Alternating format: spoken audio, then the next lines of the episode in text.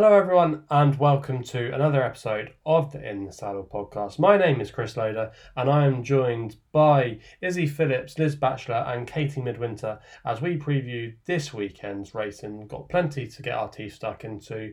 We've got some decent action at Newmarket with the Cesarewitch meeting. We'll look at a couple of races at York as well, and we'll do our any other business section at the end where we'll be focusing on a couple of the races at Chepstow. But before we get into things. A couple of big stories from the racing world today. Uh, the main one is that the Grand National is going to be having a few changes to 2024. Um, we're going to be getting a smaller field, going from um, 40 runners to now 34. They're going to be uh, moving the first fence um, slightly nearer to the start. We've only got a stand-in start.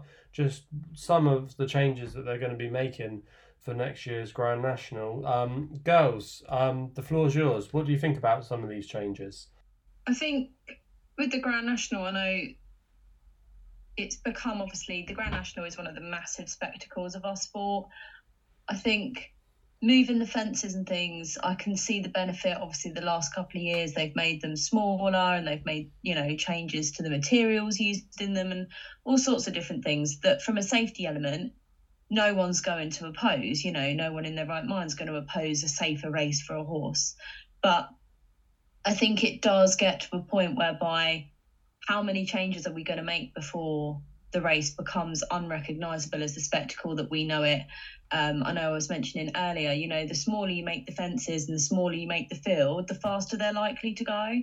And it's that speed in which they can hit some of the fences is likely the thing that would cause more fatalities. I know it felt a very fast run race this year that well this year just gone um, and most of us said you know it felt a little bit of a difficult watch but it's just the principle of not allowing people who really have no real interest in our sport and no understanding of our sport to make those decisions and make those changes i think as long as it's coming from a good place then it's fine but a little bit disappointed to see that they've reduced the field quite that much. I would probably I would probably agree. And as we were saying earlier, I and I tweeted it at the time. I did not enjoy watching the Grand National this year. Um, but then, when tensions were high, the race went off late. Did they go quick to try and get it out of the way? Uh, do you know what I mean? I don't know.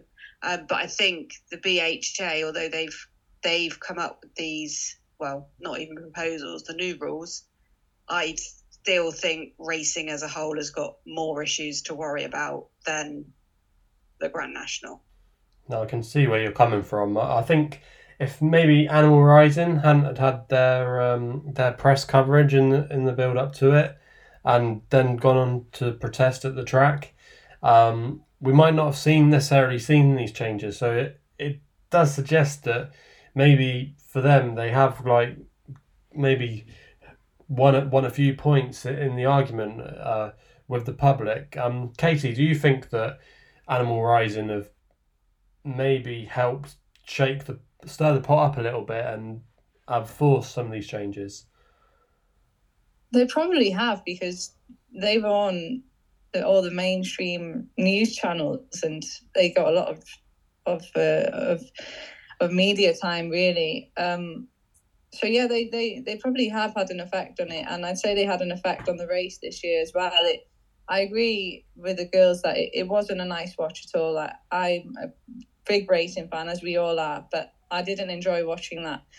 Uh, and I did worry for the safety of, of many of the horses and the jockeys as well. But I think it a big factor in that was the, the fact that there were so many loose horses running around and they didn't really have a safe place to go. But I know they've made they're going to make some alterations to the, the alignment of the running rail on the inside of the course, and hopefully that will help capture the loose horses quicker and make it safer for them. And then they won't be able to get across the the horses that are actually still participating in the race. And I think that will make a big difference. And as well as the first fence being moved closer to the start, I've been listening to what a few jockeys have had to say as well, and I think most of them are are in complete agreement with that, and and they do think that it's going to to just maybe slow that rush down, that, that rush towards the first fence, all that adrenaline and wanting to get on with things. It's, it's such a huge race that there's going to be a lot of pressure on the on the jockeys on the horses as well and i think maybe just releasing that pressure a little bit trying to make things calmer at the start with a standing start and then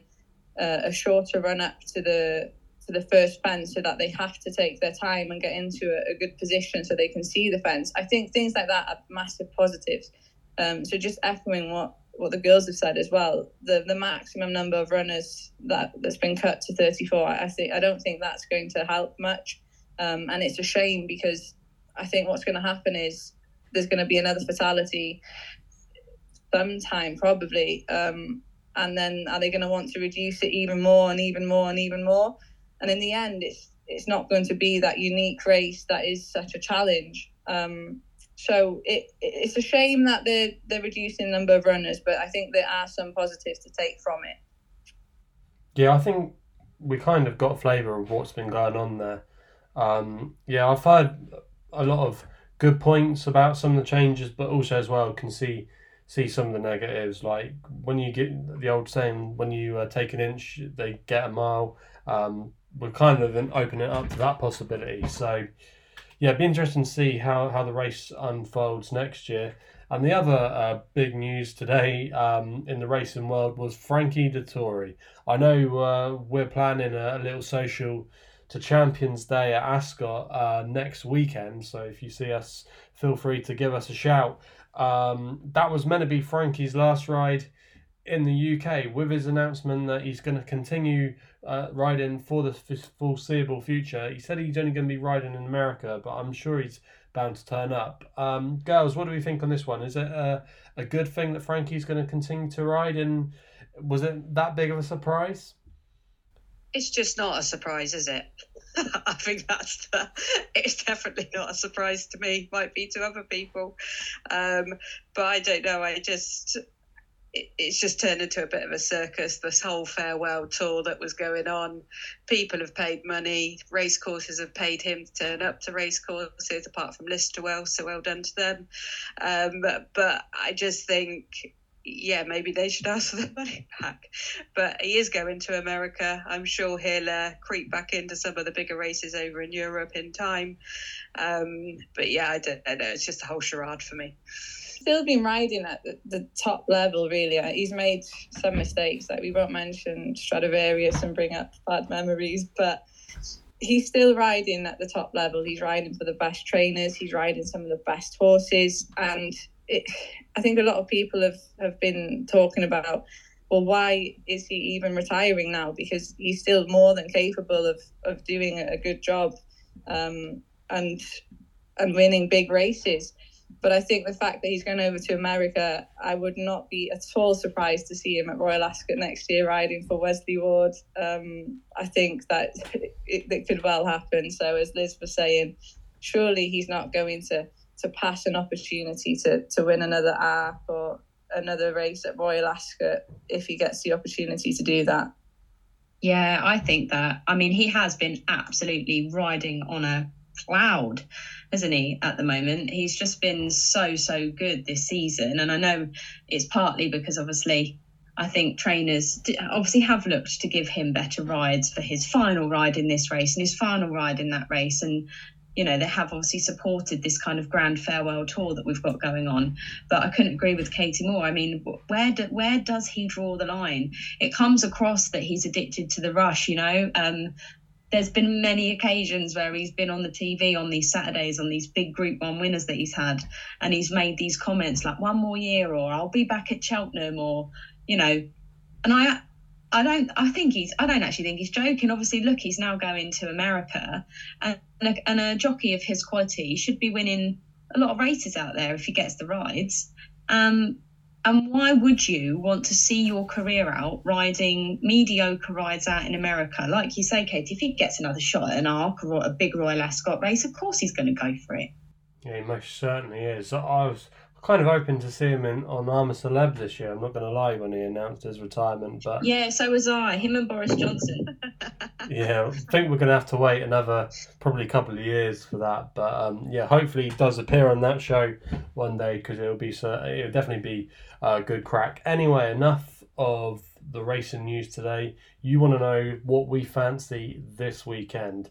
So let's get stuck into the racing. The first race we're going to preview is the 125 at Newmarket. It's the Emirates Autumn Stakes. It's a Group 3 over a mile, and Ancient Wisdom is your favourite 2 to 1. We've then got Chief Little Rock at 9 to 2, Arabic Legend at 5 to 1, Orn at 15 to 2, Per Contra at 10s, bigger are the rest. Izzy, I'll come to you here first. Ancient Wisdom is your favourite. Charlie Appleby probably hasn't had his best year, it's fair to say, um, at least in the big races anyway. Um, so he's going to be relying on some of these two year olds to uh, carry the flag for him next year. Do we think Ancient Wisdom could be one of those? Yeah, certainly hasn't had the best year, but I don't think that Ancient Wisdom is um, old reliable here. I, I quite like uh, Chief Little Rock. I think looking at the form, he's proven over a mile. Um, there's been lots of rain today, all day, and there was also forecast rain all day tomorrow in Newmarket. Um, so I think that soft ground should suit as well, and I'm just trying to keep an eye on that. So I think that swayed it for me on Chief Little Rock. Okay, Chief Little Rock it is for Izzy. Katie, are you going to make it another Aidan O'Brien uh, selection here? I think Chief Little Rock has got a good form in the book. Uh, that form behind Deep One at the Curragh, a win before that at Leopardstown. But the one I was actually quite keen on was Ancient Wisdom um, because I think he's got the best form in the race. He cost two million euros as a yearling, uh, made an expected start to, to his racing career with back to back wins before finishing third behind Rosallion and Al Musmak, uh, finishing ahead of a Group 3 winner, listed winner um, in that race. I think it's a really good form line, and I'd say he's the one to beat here. Okay, so Ancient Wisdom it is for Katie. How about you, Liz? Um, so I was just going to say that um, I found myself tussling between Ancient Wisdom and Chief Little Rock. So there's nothing really that I can really add to what the girls have already said. Um, but I would, I would push towards more big Little Rock, I think. Um, and I think, yeah, his his second in the group two at Curragh um, on, yeah, maybe good ground. And like as he's talking about the weather with the rain that's coming, um, maybe. But I, I think Chief Little Rock over Ancient Wisdom. But two million euros as a yearling for Ancient Wisdom, they obviously um, thought a lot of him when they bought him. Yeah, they most certainly did. They have been splashing around Godolphin at the sales, but it seems like we've got a bit of Aidan O'Brien love in here in the opener at Newmarket. I personally wanted to take on the front two. I thought Arabic Legend was interesting for Andrew Balding and Sean Levey. Won on debut at Newmarket on the July course, and then went to uh, Salisbury last time out in the Stonehenge Stakes didn't run too badly, I thought, there, and just bumped into Arabian Crown, who I think is going to be a, a real flag bearer for Charlie Apple Charlie Appleby stable next year. He was actually sent off um, 13 to 8 favourite for that race Arabic Legend. A lot of big things um, were expected on the day, but I just wonder if he found the ground maybe a little bit quick. And this softer ground, being by Dubawi, I just think that might suit. The other have been going okay. I just thought 5 to 1. I thought that was maybe a little bit of value, and uh, I don't think he has too much to find on the front two. So for me, I'm going to give a, a chance to Arabic Legend. We're now going to move on to the two o'clock for the Native Trails Dewhurst Stakes. It's a Group 1 over 7 furlongs, one of the classiest uh, two year old races we see um, of the season. And the favourite is City of Troy at 1 to 2. We've then got Iberian at 4 to 1. Alyanaabi at 9s, Indian Run at 20s, Array at 22s, even Shaddad at 33s.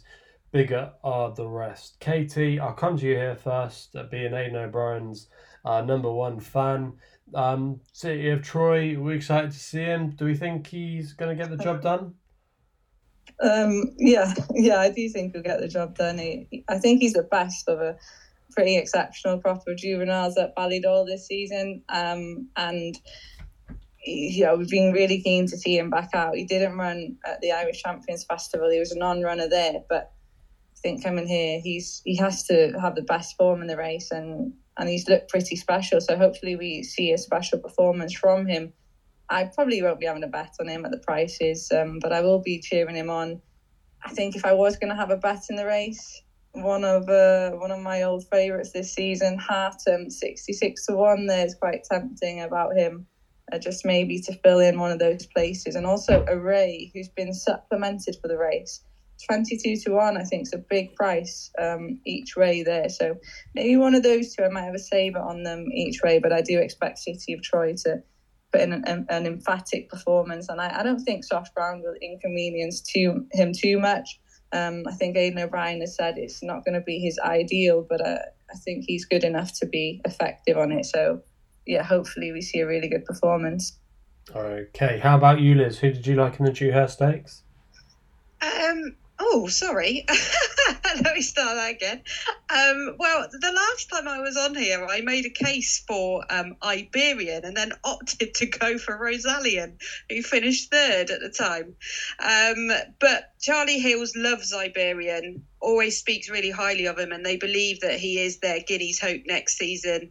He did win really well. He won the Group 2 Champagne Stakes at Doncaster last month really well, winning by two lengths obviously Rosallion um, was um, seen winning the Group One Grand Criterium at Longchamp last weekend by a length. Um, and it was on soft ground too, uh, the time that he won that Group 2 Champagne Stakes, um, even though they think he'll do better on a slightly firmer surface. Um, and that could be the issue that we face here. Um, but the rain is coming. Um, so let's see what happens there. Um, there's only one horse that has won on heavy, um, and that is Array. Um, and as Katie said, he has been supplemented, um, so he could go well at a bigger price. City of Troy does keep winning impressively, but has he actually beaten anything to warrant him being such a short price? I'm not so sure. Um, so I'm actually going for Iberian in this. Um, I won't uh, change my mind on him this time. Okay, sticking loyal this time with Iberian. That means he's not going to win. You heard it there from Liz. Um, so that's her thoughts then on the Dewhurst. How about you, Izzy? You get the final say here? I'm sticking with Katie and City of Troy. Um, I completely agree with everything Liz has said though about Iberian, um, and obviously you've got the fact that then uh, who then went to Paris Longchamp and beat the course record in his Group One next time out. So he really did go off and frank that form as well. Um, so it's understandable why they think so much of Iberian. I, I can't write him out here, um, but I do just have a real soft spot for City of Troy. I do just think he's very special. Okay, strong votes then for City of Troy, and Liz is going for Iberian. Again, I like none of the first two here. I think City Troy is way too short. I'm not sure about that July Stakes form. Iberian, I think he might have just handled the conditions better, and I thought it was a bit of a strange race. We have seen Rosallion go on to win in France, boosting that form, but the one I like who does have form tied in with Rosallion is uh, Alan, Nar- if I've pronounced that correctly. This horse, go back and watch the, the replay last time out when he uh, won the Group 3 Tattersall Stakes. He doesn't look like he's going to win, but in the last 100 yards, he shows an electric turn of foot. It looked like that kind of uh, change of gear. That looked Group One class to me, and I honestly think he could be a exciting horse next season. Maybe the ground could be a little bit of a concern, but I would be willing to give him a try. The time before that, he finished fourth in um, in a listed race at Ascot behind Rosallion, but he was a bit unlucky that day. He didn't get um, a clear run, but the horse uh, the, that he beat in, in that race, uh, two horses he beat in that race, Dancing Gemini hacked up at Doncaster in a listed race for Roger Teal, and then Sunway as well actually beat um, beat Rosallion. So the form there is maybe a little bit intermittent, but Alyanaabi was definitely a big eye catcher in that race. He's riding for Owen Burrows here, who does really well with the ammunition he gets from Shadwell. I just thought this horse will probably be doing his best work at the end. Maybe a horse might get first run on him, but I wouldn't discount him. At least making the frame, you know, we've got the eight runners, so if they all stand their ground, I think he's a cracking each way bet, and I think um, I think he could run a big race there, and I, I think he's quite an exciting horse moving forward. So for me, I really like the chances of Alyanaabi to run a nice race in the Dewhurst. So we move on to the 240 now, where we go to the feature race of the two-day Newmarket Cesarewitch meeting. It is, of course, a Club Godolphin Cesarewitch handicap 34 runners. A few old friends in here. Pied Piper is your favourite, well backed favourite at 9 to 2. We've then got Grand Providence at 10s along with Vino Victrix. The Shunter at 11s. Jesse Evans at 14s. Not So Sleepy 16s.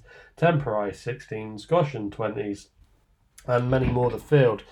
Izzy, you can have first say here. Pied Piper, um, 9 to 2. It's got Ryan Moore booked. Do we think uh, he's the one they've got to beat?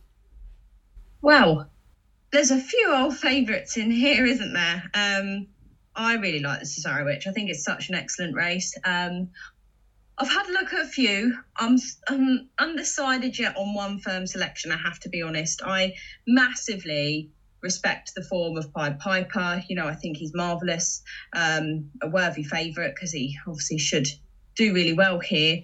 Um, I do like Tritonic, who's in the field as well. Um, I think he could have an each way chance, although his more recent form looks as though he doesn't really want the ground to be too soft these days. Um, so the only concern is that there is forecast heavy rain all day tomorrow, and it has been raining all day today. Um, and there is also two good recent wins, not to get trapped into the realm of recency, but two good recent wins for Tashkhan and Not So Sleepy as well that I feel like I can't ignore. So I've kind of got it down to a short list of four at the minute. Uh, Pied Piper, Tritonic, uh, Tashkhan and Not So Sleepy. Okay. So we'll see where we go from there. Okay, yeah, you're gonna need need a short list. Um, I, Liz, I know from speaking to you earlier, you had um, I think it was it 34 runners on your short list. Um, Yeah. they, is it still like that? Is it still like that? um, well, this is a race where over, yeah, well over half of them are, are genuine hurdlers. Um, the past five years has seen a typical national hunt trainer win. Willie Mullins winning three of the past five. And my favourite winner of this race was two years ago with Nicky Henderson's Buzz, um, and he maybe surprisingly doesn't have a runner in it this year. Um, and this is this race is always a minefield, and good luck to anyone trying to find the winner. Um, but I do like Pied Piper. He is a two-time Grade Two winning hurdler, third in the Triumph at Cheltenham a couple a few years ago, um, and he started off life as a life as a flat horse uh, with John Gosden. He's coming in. He's coming fit into this. He, he last ran in August. Ryan Moore's booked, which is clearly a positive. Um, as Izzy said, not so sleepy. Could make all again, especially in the soft ground like he did at Newbury last month. Um, and Goshen is in this, the most unpredictable racehorse of all time, I think. Um, makes an appearance after last being seen at Sandown, coming second behind Nappers Hill in a Grade Two hurdle. Um, his chasing career clearly not for him. Um, as Izzy said again, Tritonic could be suited up by the step up in trip from his last race over one mile six. But I think Wordsworth is an interesting contender for David Pipe at 20 to 1. Once with Aidan O'Brien, who was actually a pretty decent flat horse. Um, he's now hurdling, winning his last race easily, um, although he is lumbered with top weight. But he does have a five pound claimer on board. Um, but yeah, as you can hear, I can talk about most of these. Uh, good each way rally to be had out of a race like this. Um, and there's probably one for Katie too in the land of winter at 100 to 1.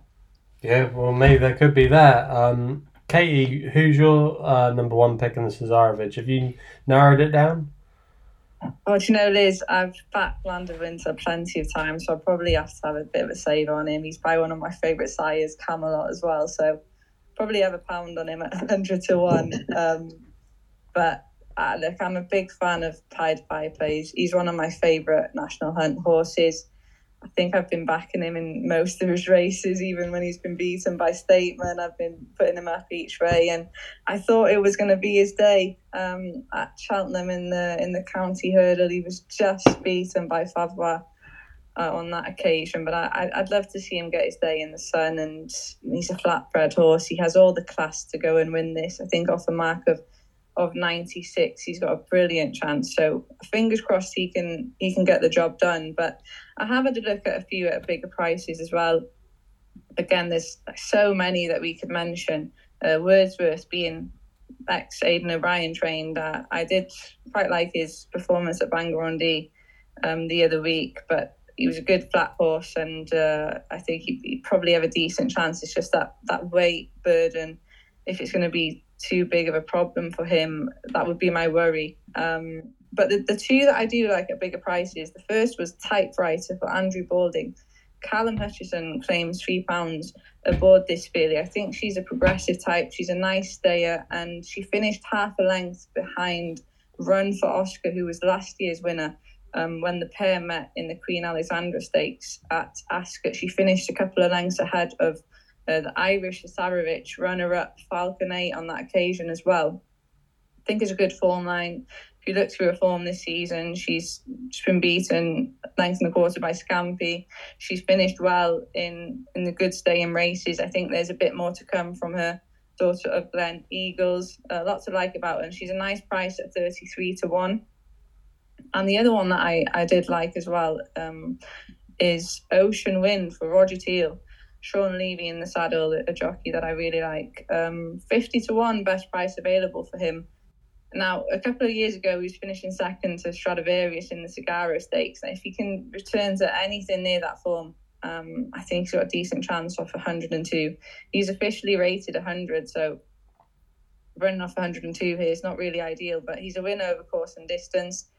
He was off for 771 days before finishing third, uh, first time blinkers at Sandown in a listed race behind Yabir in July. Disappointing since, but his mark has been coming down, so maybe he could be one to outrun his odds as well. So Pied Piper, I'm hoping will will go and win, but um, Ocean Wind and Typewriter maybe to fill the places. Okay, a couple there to watch out for from Katie. I'm actually keeping it simple here. Uh, I like one, and that is the Shunter for James Doyle and Emmet Mullins. Now, this horse, I think this has been the plan ever since uh, they put him away for the summer. Uh, he had a pipe opener a couple of months ago at Gowran Park where he was running over a trip too short, over a mile and a half. He's actually running in this race off a mark of 94, which I think is fairly workable. If you go back through some of his form, we obviously know he's been a good horse for connections over the years, a Cheltenham Festival winner, uh, Morebattle Hurdle winner. Um, and then last year, he was actually sent off uh, 4 to 1 favourite for the November handicap at Naas. Um, he was just running on to uh, from far, too far back that day, and he, he didn't get going until quite late. Um, I think over this kind of trip with, with a couple of extra furlongs over two mile two, that's going to really play to his strengths. We know he stays well. We know he can handle the ground, and more importantly, he's not got a bad draw as well in stall three. Um, you ideally looking through some of the trends want to be drawn low. Being drawn wide is a real real hard ta- task to, to put it off uh, from from in the car park. I did like Wordsworth before I saw his draw, and that's kind of put me off. I like the way how he won over hurdles last time out, and we know he, he, he would stay. But I think, yeah, I've been looking at those today in the middle, going low, and the one that just jumped off the page at me was the shunter. Like I say, I think he's off a workable mark. It looks like it's been the plan. He handles conditions. We know he stays and James Doyle as well is a really good jockey booking. So I think the shunter come the day it'd be interesting to see uh, how the market reacts. But I think he's got potential to go off nearly favourite. Um, I think if we see the old JP McManus gamble, he could be find it out uh, to be co-favourite with Pied Piper. So if you still can get the eleven to one, I don't think that is a bad price. So that's my thoughts on the Cesarewitch. We're now going to look at one more race at Newmarket. It's a 315. It's the Guy Zetland Stakes, a Group 3. And Arabian Crown is your favourite at 6 to 5. We then got Gaspar de Lamos at 7 to 2. Dan Buster at 5 to 1. Marabella at 13 to 2. And Dallas Star, the outsider, at 18 to 1. Liz, uh, you can have first say here. Arabian Crown, he's coming here for the hat trick, 6 to 5. Do we think that's a little bit short? Not sure. There's obviously only five in it. I don't have a particular fancy as such. Um, Charlie Appleby has won this the past two years in a row, and he obviously had chances Arabian Crown for it. Um, he was last seen winning a listed race in August at Salisbury, and that path of winning the race at Salisbury and then the Zetland was also taken by Charlie's flyers flying on as last year. Um, Sun finished third in that race at Salisbury and he's just come a not too distant fifth in the Royal Lodge Stakes. Uh, and I did also take a look at Sea the Stars filly Marabella, um, who won her Class 4 novice in some nice style, pulling away at the end. Um, she was then entered into the Group 2 May Hill Stakes, but was taken out due to the go-in. Ralph Beckett doing well with two-year-olds. I think she might spring a surprise, but like I say, no real big fancy. Okay, that's Liz's thoughts then on the 315. How about you, Katie?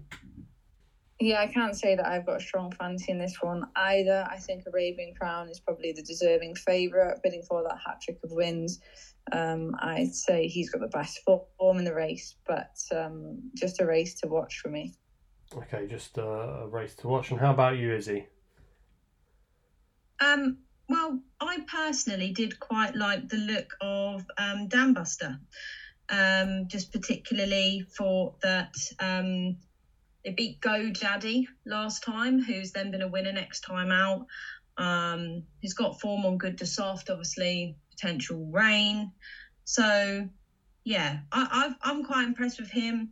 I think he could have a good chance for Andrew Balding. So I'll probably go with Dambuster for that one. Yeah, I, you, we're on the same wavelength there. I quite liked um, Dambuster. I thought it was quite impressive the way how he got up on top in the final state, closing stages at uh, Sandown. As you say, the form was boosted uh, yesterday. Yeah, it was quite close, wasn't it? Only ahead. Yeah, the the, the, form, the form was boosted yesterday, and it wasn't a bad little nursery that horse uh, GoDaddy won. Um, so I, I do think that wasn't that wasn't a bad effort at all. Also, as well, the pedigree's nice as well. Remember Uncle Bryn? Um, that horse is in it, and we've got Boomer as well, who was a was a good horse uh, for Tom Dascombe. Um, so there's some nice horses in this uh, pedigree, and um, yeah, I think uh, Dambuster, yeah, five to one. I think he, he's definitely open to more improvement, and it'll be interesting to see how he gets on. Maybe not good enough to win, but I think he could definitely uh, go close. So that that was my thoughts on the Zetland Stakes. Okay, so we're now going to move on to York for the 115, which is the Coral Rockingham Stakes, over six furlongs for the juveniles. Pure Sangue, if I've pronounced that right, is 7 to 2 favourite. We've then got Star Law at 5 to 1, Esquire 15 to 2, along with Series Ranks, Sketch 8 to 1, Bondi 12s, Bigger are the rest. Katie, you can have first say here. Pure Sangue, uh, been knocking on the door three seconds in a row. Do we think he's a bit vulnerable here? I think he's got the best form in the race. Second to Big Evs, second to Inquisitively, second to Beautiful Diamond. I think he's due a win, uh, due a bit of black type as well. He's running well in these races, but just narrowly beaten really by Big Evs. I think that's probably a good form line. Um, so yeah, he, he'd probably be the one that they all have to beat here. Looking at the form, I think seven to two is quite a generous price for him, uh, but I wouldn't be too too keen to have a bet in this race myself, but I'd say looking at the card, Purasang looks the one to be, and that 72 looks a, looks a decent price maybe. Um, Starlaw has come in with a bit of a reputation this season, but hasn't quite gone to plan for him yet. Um, one on debut beat Maximum Dividend, but was only fourth then in, in the Solario Stakes at Sandown. I'm not sure how good that form is going to turn out to be like he's entitled to improve for that, but um, I'm not sure I'd be siding with him now uh, unless he can really improve massively um, from that performance. So I'd probably just side with Pura Sang here. Okay, Pura Sang is for Katie. How about you, uh, Izzy? Who do you like in the Rockingham? I'm similar in the sense that I didn't have a huge fancy in this race, to be completely honest with you. Um, but I was just interested to see that Star Law is down in trip to six furlongs. So maybe that might unlock some kind of that potential that we feel, feel like we almost haven't quite seen yet. So I'll just be keeping an eye on Star Law, but no bet for me. Okay, Star Law, one to watch for Izzy. And how about you, Liz? Yeah, Puro song for me as well however we want to pronounce it. We need some kind of horse race name pronouncer to come. Um, but I just think his his form and he's just knocking on the door and he's just so unlucky um, each and every time almost. And I just think he deserves to get his head in front. His stepping up to six furlongs could be the ticket, the way he runs his races, um, and he'd benefit from a bit of rain as well. Um, so yeah, Puro song for me. Okay, Purist Song. I did try to go back and watch the commentary of some of his races earlier, and I thought I remembered it, but clearly didn't. I mean, when in doubt, if you if you're always struggling on the name, go to the commentator. But even then, I've heard it from commentators that they get petrified when they, when when it's a bit of a dodgy name, and they go around asking for help. But sometimes they don't always uh, get it, and they have to kind of go with uh, what they think it is. So yeah, uh, maybe they were guessing that day, but Pure Sang could be the could be the name of the horse. That is the favourite anyway. If you, if you want to know who who we're talking about, um, but the one I did like in here actually going away from the favourite um was Bondi for Brian Smart, who's going quite well at the moment. Um, small stable, but does well with his sprinters. Two from seven in the last fortnight. But this horse Bondi, um, owned by Bond Thoroughbred Limited, the owner always targets winners at York. They've had quite a few horses over the last few years uh, turn up. They've had some near misses. Um, I think Bond Chairman was a horse that they had high hopes for, but just didn't quite uh, go on. But Bondi could be a, a useful horse for them. Um, he finished fourth on his debut, funnily enough, at York behind the Coffee Plod, who, who's a fairly uh, good horse. And then he went on to break his maiden tag next time out when winning at Pontefract. Um, and he seemed to come on a lot for that run. He was a bit slow on his debut, but this time he broke more alertly and got the job done really well. The third place horse in that race, Golden Strike, went on to win on their next start. So Bondi, yeah, he, he could be open to more improvement. Um, there was a bit of cutting the ground last time out at Pontefract as well. So if there is rain around, which the forecast does suggest, he might be able to handle it. Obviously, he's got a bit to find with uh, some of these at the top of the market, but as I said, with connections like him to target um, this race course, the yard going well, looks like he's improved. The form's not too bad. 12 to 1, that might be a bit of a big price. So I'm going to take a chance with Bondi. We then move on to the last race we're going to look at at York. It's a 225. It's the Coral Sprint Trophy handicap, and significantly is your favourite at 11 to 2. We've then got Albashire at 13 to 2, Apollo 1 at 10s along with Wob Wob Wob, Montasib 12s along with Pendleton, Summerghand old favourite 14s, Ali Stancer 16s along with Bielsa, Laugh a Minute and Mr. Wagyu, and bigger are the rest. Uh, Liz, you can have first say here. Significantly, um, was a good winner last time out of the Ayr Gold Cup. Do we think he's got a good chance to follow up again? Potentially, although this is, I mean, it's 22 runners, same usual culprits that we see kind of every other weekend over the six furlongs. Um, and Apollo 1 does well in these big fields. Um, his last six races read 1 3 2 2 2 3. So I think he could be a good each way value. He'll run on good to firm and will run on heavy. Draw of 22 could be a slight disadvantage. And I never really know what happened to Kings Lynn. He's on his lowest mark of 99 since May 2021 won his last win coming in a Group Two in May 2022. He used to ride in the Kings colours, now owned by trainer Andrew Balding himself. Um, so it'd be interesting to see what he does. Um, and then I, Irish Raider and my namesake, Laugh a Minute, who came eighth in this last year, comes back to give it another go after his win over five furlongs at Curragh a few weeks ago. But just like the Cesarewitch, lots of horses, lots of chances, always good races to watch. Yeah, plenty of angles in here. Uh, Izzy, do you have an angle in for us? Well, I feel like this race really, they're, all horses that we've all kind of followed all season. Like Liz was saying, your usual culprits coming back again. Um, you mentioned Chris that he's an old favourite, and absolutely he is. I do like Summerghand. Um, he's got decent form at York, so I wouldn't, you know, I wouldn't mind taking him on. Um, but there's one more that I feel like I'm just going to give them one last chance. Well, it won't be one last chance. It's just one one extra jump off the cliff. Um, I'm going to go for Aberama Gold. I think it's quite a big price, but yeah, I'm gonna I'm gonna try. I'm just gonna give a few of my old favourites one final punt for the season. Yeah, I think this is a race full of cliff horses some old favourites as well. Um, yeah, I'll, I'll, give my selection in a minute. Katie, I know one of your all-time cliff horses in is in here, and you were saying before the off you were backing a horse at fifty, he's going out to sixty-six to one. Is it the one that I'm thinking of here? Yeah, it's Rousing Encore, who uh, probably hasn't got much of a chance looking at the prices now. Uh, as soon as I put a bet on at 50s, he drifted to 66. So, not really the best sign. But, you know, 66, that's more value on the day. So, who knows? Maybe, maybe he will finally return to some form. But I really liked him as a juvenile. And so I've been sticking with him this season to no avail yet. Uh, but he has had wind surgery um, so this is first run after that operation.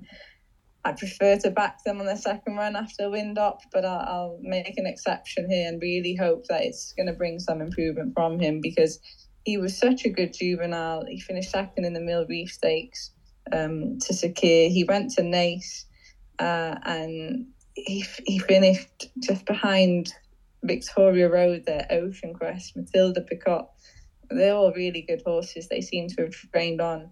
Uh, Rousing Encore this season, unfortunately, he just hasn't done much at all.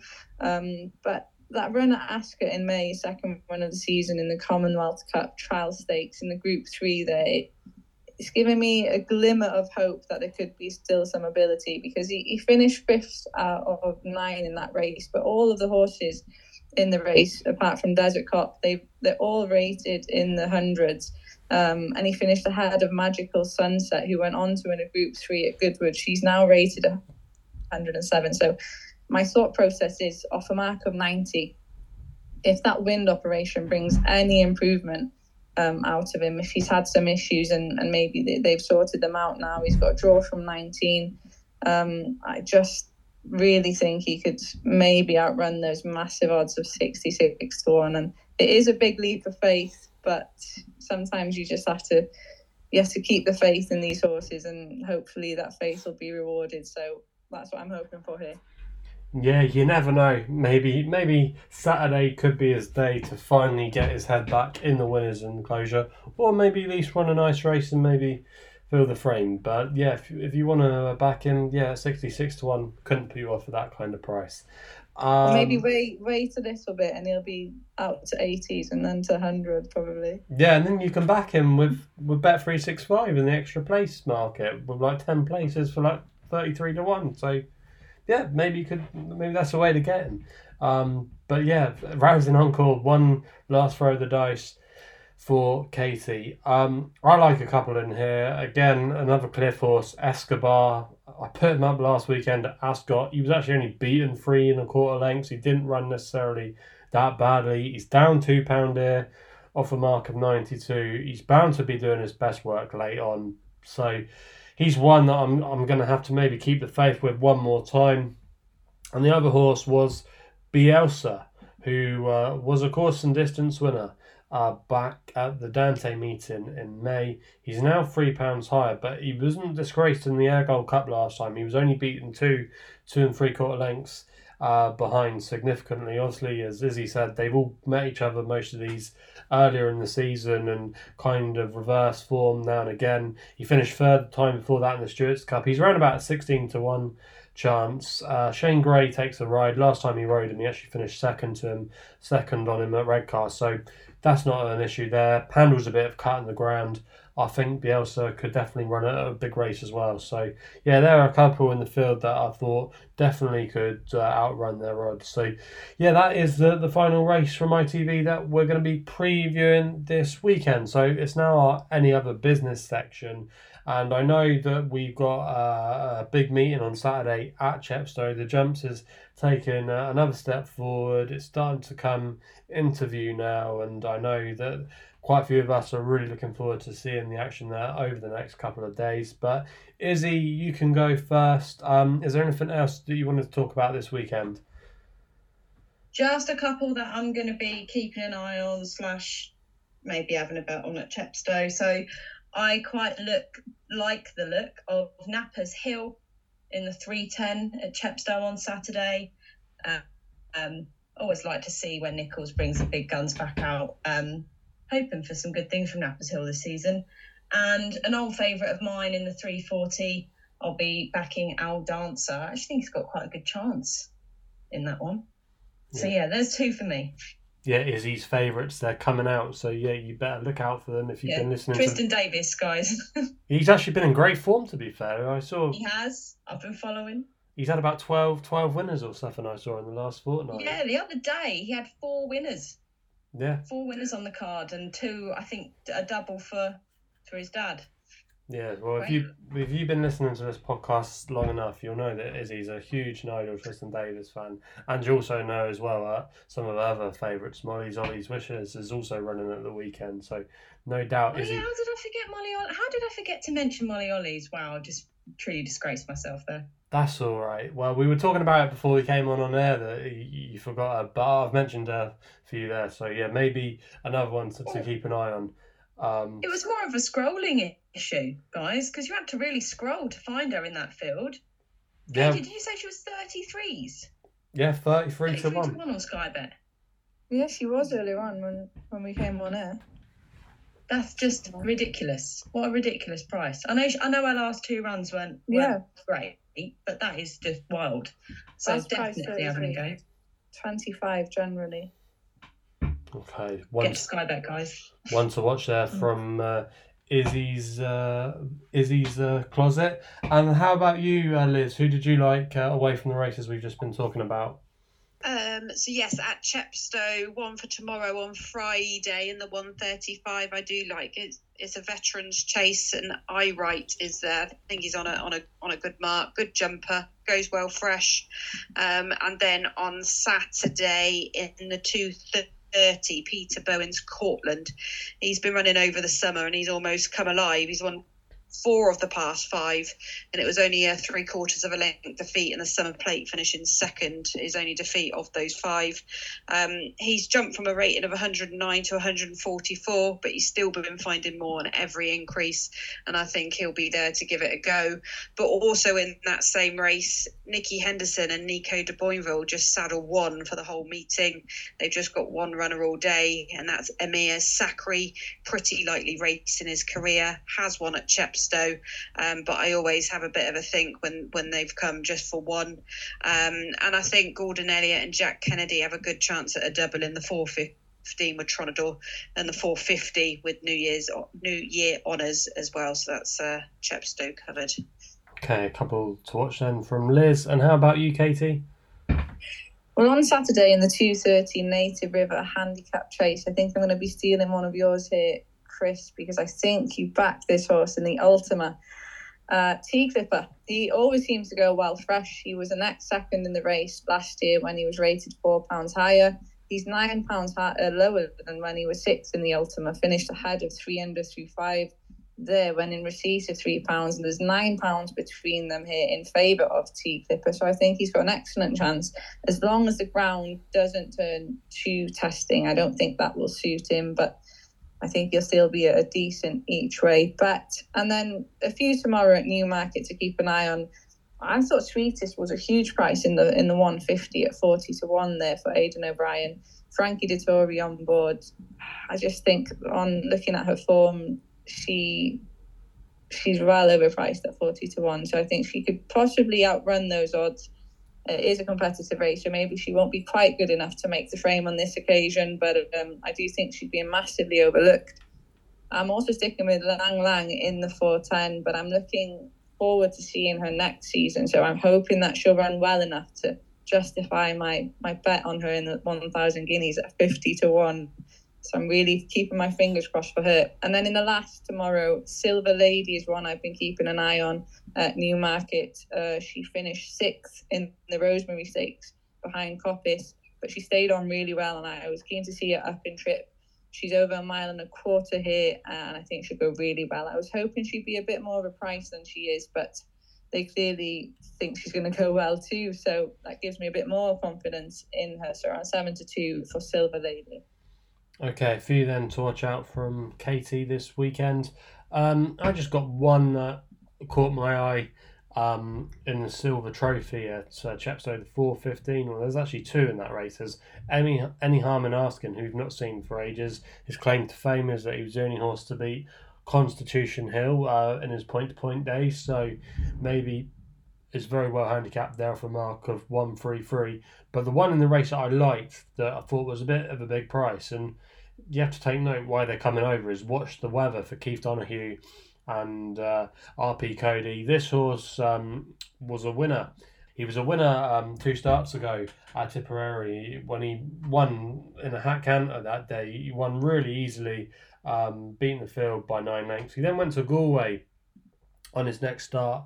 Uh, ran a good race there, over two miles six, finished in fourth place. Now he's coming over here off top weight, and you would have thought that they would have stuck to to him running over an island if, if they didn't think he would have a chance. Obviously, he's a smaller trainer, it's going to cost a bit of money to come and run him um, over here, send him on the ferry, etc. Um, and he would be carrying top weight, giving lots of weight to some of his rivals. So I think they obviously think that they, they've got a good chance here of, of running well. Uh, otherwise, they wouldn't come. I, I, am sure they would have kept him at home in Ireland. Off a mark of 136.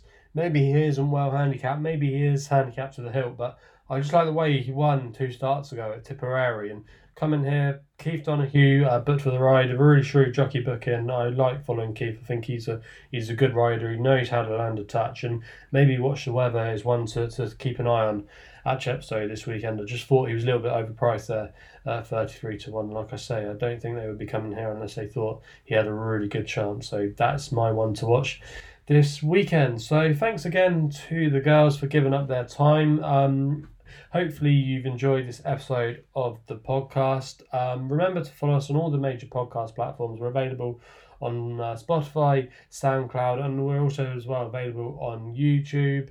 You can follow us on social media as well, where we're on Twitter and Instagram at In the Saddle Pod. Please remember to gamble responsibly, and we'll be seeing you again soon.